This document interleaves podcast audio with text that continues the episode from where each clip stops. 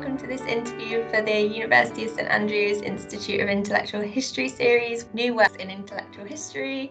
I'm here today with Sibylle Scheipers, who teaches international relations at the University of St Andrews, and she is with us today to talk about her work on Carl von Clausewitz and Hew Strachan.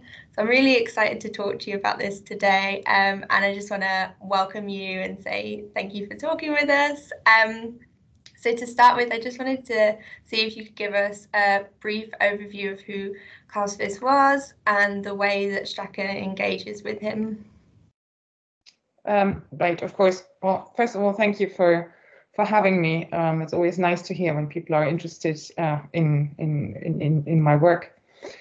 Um, so I came, I really came. My interest in Clausewitz um, started because I had studied philosophy at Humboldt University in Berlin, which is, um, due to its own uh, history, has got a very strong focus on German idealism. So we're talking about everything that comes after Kant.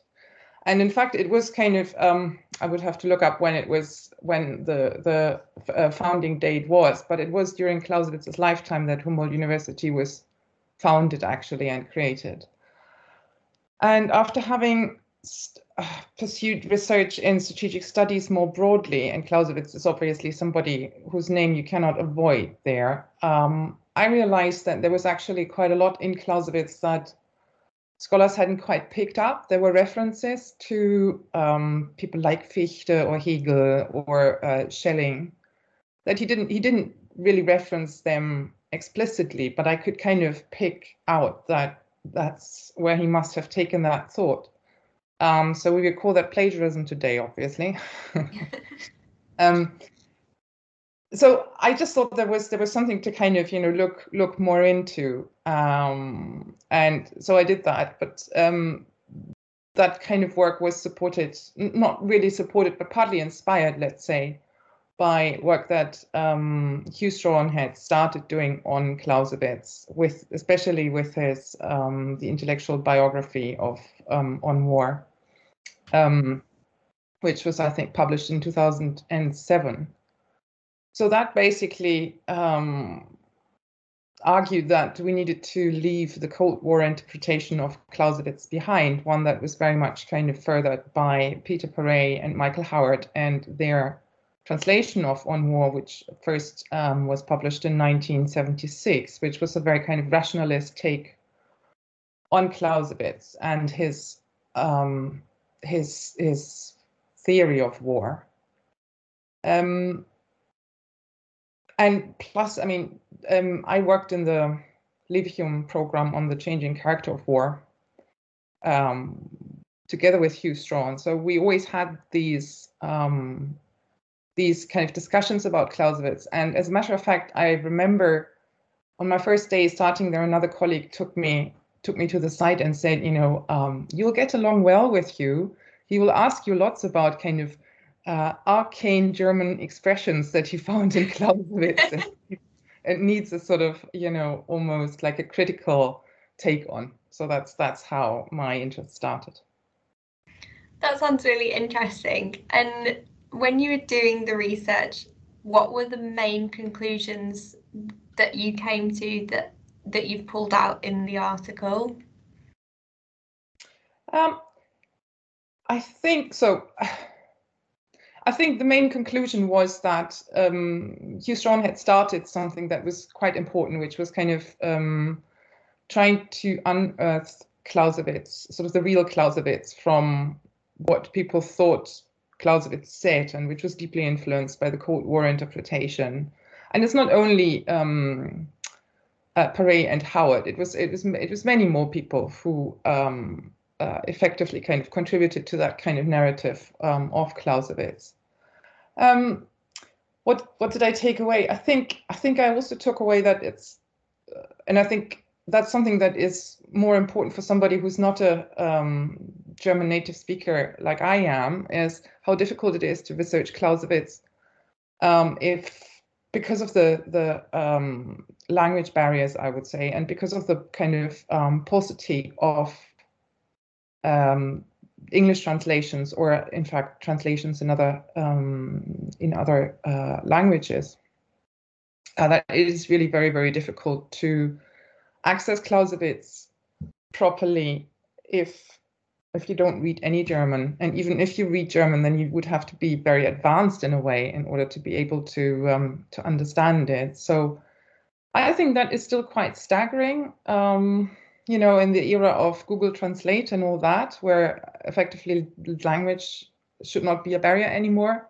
And yeah. Clausewitz is so ubiquitous in strategic studies. Everybody quotes Clausewitz, right? And yet, actually, if you look at it, very few people actually have the privilege of reading him and being able to understand what he says. And I think that also points to a broader um, issue, maybe, and that is something that I'm sure that you know you will every any student of intellectual history will have come across that language is still a major barrier and that critical editions and translations are not really what is kind of facilitated by academia in a way i mean i have at various points thought about you know i could do a critical edition of class i could do a new translation um, I've even started speaking to the uh, to the editor at Oxford University Press and said, you know, would you be would you be happy? Would you be looking at a new trans? Would you would you consider a new translation, right?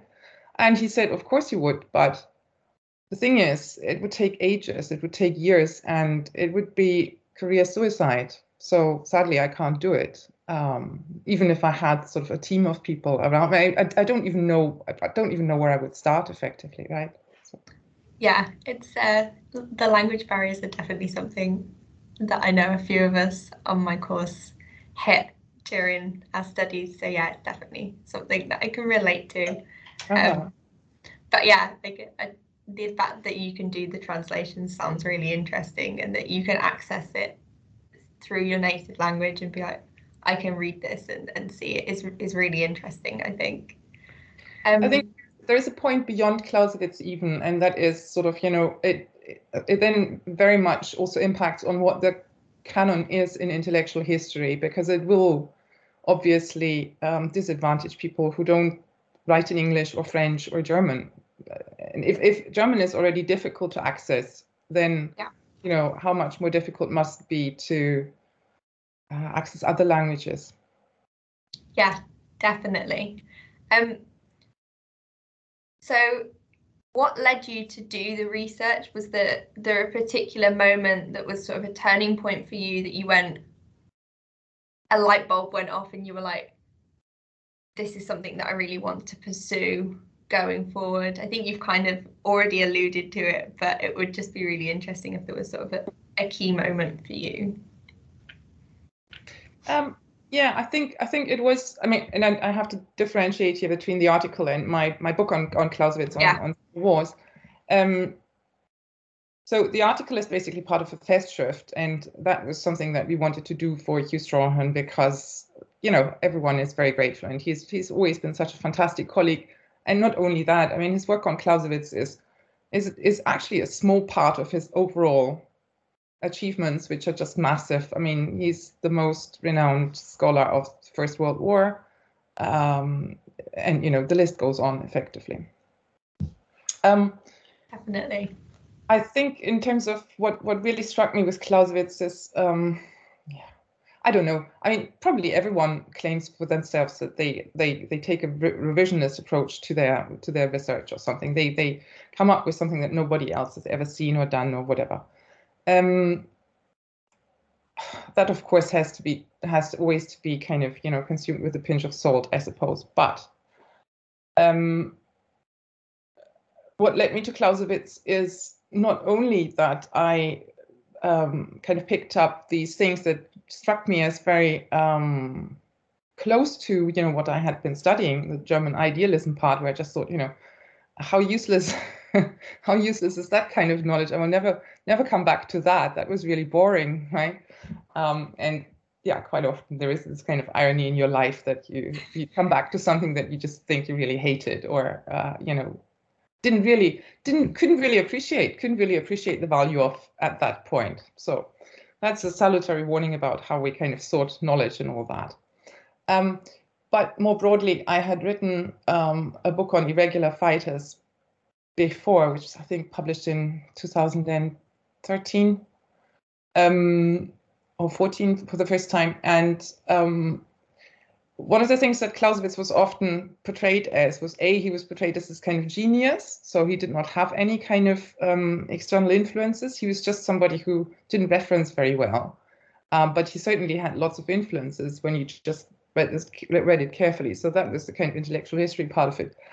But he was he was so often kind of portrayed as the um, as as the thinker of major war, of big war, who had nothing to say about small war. And um, I actually, my reading of him, and that again was only enabled because I read German.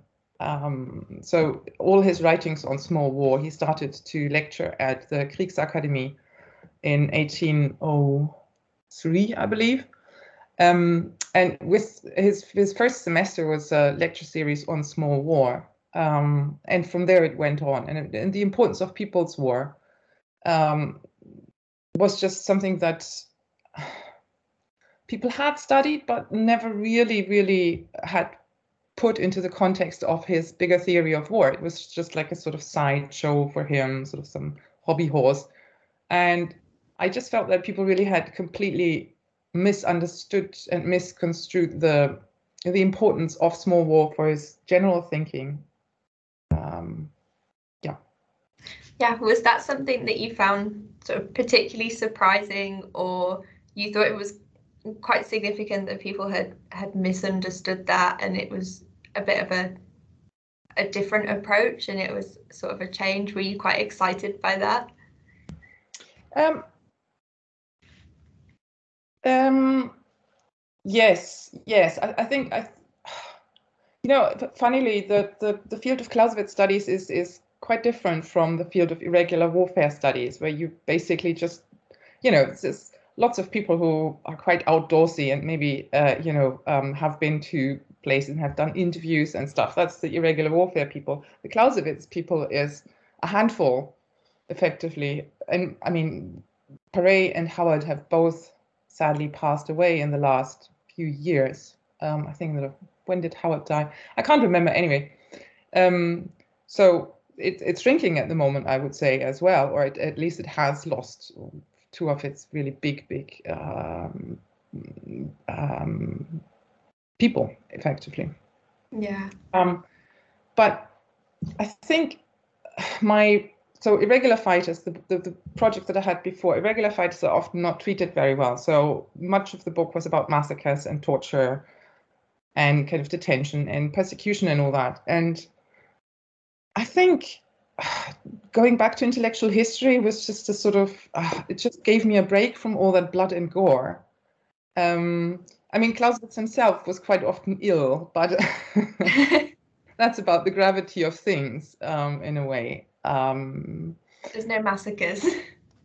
There were no, there were no massacres. I mean, obviously, lots of people died during the French Revolutionary and Napoleonic Wars and all that, but um, it wasn't this. It wasn't this gratuitous violence for the sake of violence, or pour yeah. encourager les autres, or something like that. So, um, I, yeah, and it was kind of also a second hand. It, it was kind of looking at war through his eyes and not being kind of so exposed to it so I, I, I just I just found that really kind of um, was good for a change. I think there's only so many massacres you can take. yeah. In any given year, uh, before you have to move on to, well, or you know, at least as an academic, it's a privilege to be able then to kind of just do something else for a little bit. Mm-hmm. Yeah, definitely makes sense. So yeah, I was about to ask um, how how it fitted with your previous research, but you've already explained that. So, was, mm-hmm. where do you think it might go in the future, or if you've got anything to add about how it fits with your previous research? Um, I'd be really interested to hear about that. So, I think for me, um, it. Um, I think I've always been a sort of my my perspective is always that of an intellectual historian. Even if I look at at irreg- when I looked at irregular fighters, I looked at the law quite a lot and the arguments about the law. So that was basically intellectual history not written by a theoretician, but sort of by lay people. I mean, our politicians, our yeah. courts, everyone produces intellectual history all the time. I'm sure that um, many people would, would share that view. Um, so I think from that point of view, there is not such a, there is a lot of continuity, um, and at the moment I'm kind of um, going back a little bit to the to the first kind of intellectual history where you know you basically look at what people produce uh, in, in a mundane setting not as in writing books and and that would look more at settler colonialism and how kind of thinking about settler colonialism um, led to particular ways in which violence was organized, in which statehood was organized, and all that. Um, so there is a lot of continuity in there. Um, I think what I'll miss about the second kind of intellectual history, where you're dealing with one thinker or maybe one and his friends, yeah, they kind of they write each other letters and all that, right? So um, is the kind of you get to know them so close up and personal. So, for instance, Clausewitz which I loved. I mean, anybody who's who's ever possessed a really old car and has kind of um, seen the next MOT approach with trepidation and all that would totally sympathize when he writes to his friend August von Gneisenau. So Clausewitz himself is pretty poor. He's pretty hard up most of the time. So he, he can barely afford his life in Berlin and he's got horse problems all the time. So his horse is lame again. And so he kind of, you know, ends his letter with um, thanking August von Gneisenau for having provided him with some kind of mount, apparently from his family stables or on a sort of, sort of lease basis or something like that. And you just think it makes them so human in a way to see that he's he's just struggling with fairly mundane problems that we could all relate to in a way. So that's that's what I miss about that. Um, yeah. yeah. It's weird because even though you're looking maybe 200 years in the past, you feel like you know them so intimately because you've read all their letters and their works and their diaries and it, it's a bizarre position to be in because you're like oh i know how they think but i don't know this person yes yeah. uh-huh. oh, absolutely yeah and i think what is i don't know um just you know off the cuff i would say that many of the people who write quite a lot um, especially in history, have suffered poor health in a way. And that was true for Clausewitz as well. It's true for Karl Marx. Um, I know, and we could probably rattle off a few more, just like, you know, probably because they were bedridden or something, they had more time to read and write. That's what they could do. They could not really go out and wage war. Well, Clausewitz did that as well, but they kind of restricted in a way. So I think that's also something that um, yeah i think it's a sort of it's it's a kind of lifestyle we share i mean i'm i'm, I'm not suffering from any particular illness but it's just this kind of fairly contemplative fairly you know if people ask you what what what have you done you know it's it's it's well i, I read a book um, i wrote a little bit today. Yeah. Um, i walked the dog so you know I think I think that's something we can particularly relate to as scholars in a way because it's it's going to be unchanging whether you write on a laptop or whether you write by hand or whether you read on a screen or whether you read in on paper or something, right? Yeah, can definitely relate to to all the reading. Aha, uh-huh. yeah, yeah. Yeah, and finding it enjoyable as well. Mm-hmm. And not needing much more in a way, sort of to yeah to live in that to live in that universe and to almost have to live in that universe. I mean that's something that comes through in clausewitz that he never wanted to you know he he's a practitioner um, to a certain extent and he's still kind of paid for by the prussian army so he he you know he's an officer. But um, this yeah this this perception that it's a privilege to be able to focus on something um, for such a long time is also um, yeah it's something that that i think we can relate to. Definitely. So would you be able to summarize what you feel the contributions are to your field of research or what you expect future researchers and students to kind of take away from what you've you've said that might be significant for them Uh, you know, um, I don't know. I think the pandemic, the pandemic is was such a sobering experience. As in, you know, what's the significance of my research? Um, I think I would have been much more um, kind of forthright and confident about that two years ago. Um, now I don't know. Things can change so quickly. Um, I really don't know. Um, I think more broadly, and I think that's something that I will probably return back to, um, is the significance of when I read the book on irregular fighters. What I wanted to to do is to um, give witness um, about the fate of people who are pretty badly treated and often can't can't express it themselves because they are yeah they are marginalized they are incarcerated or something like that. So just so even though i can't do anything about it myself because i'm just an academic um, and maybe the time is not right yet to do that I, I i think it is important to give to bear witness to these things. Now the clausewitz book is not so much of the or my clausewitz research is not so much of that um, nature but i hope that with my next project on settler colonialism and resistance against that, um, I will be able to um, go back to that, to this kind of bearing witness. And I think another aspect that I would like to carry into the future is that um, uh, a lot of that kind of research on colonialism, um, and that's important from an intellectual history point of view, um, there is a lot of so there are a lot of problems about archives, you know, appropriated archives, archives that have been not only archives, also you know, pieces of art or a cultural uh, heritage or something that has have been taken away, yeah. and about this issue of um, repatriation and who it belongs to and what needs to happen in order to be able to give it back without, especially in the case of archives, without you know endangering um, people who are maybe mentioned by name and who are still alive or whose families are still alive. Um, and yeah. and I think I think if yeah maybe that is then maybe that is a way in which I would kind of um, be able to justify my research in a better way to say that I would like to contribute to um, this at least having the discussion and maybe doing something about you know where is that knowledge and who can access it and who can't access it and all that. So i think that that would be my my my hopes and aspirations for the future.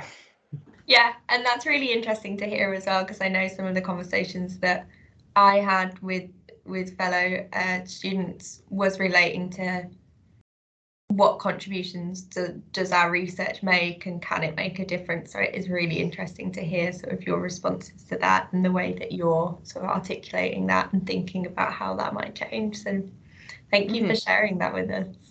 No, well, um, um, yeah. Those are all the questions I've got for you, but I just wanted to say a huge thank you. It's been amazing to have this discussion with you, and I've found it really, really fascinating. So, so thank you so much, and we wish you all the best with the future projects, and would love to have you back to talk about about the projects on colonialism and such once it's all finished in a few years, I assume. Yeah, well, I enjoyed it very much. Thank you very much for your for your interest, and I'm very glad that um, my Wi-Fi didn't drop um, in my rural location here. Uh, yeah. Thank you so much. Okay. Thanks. Bye. Bye.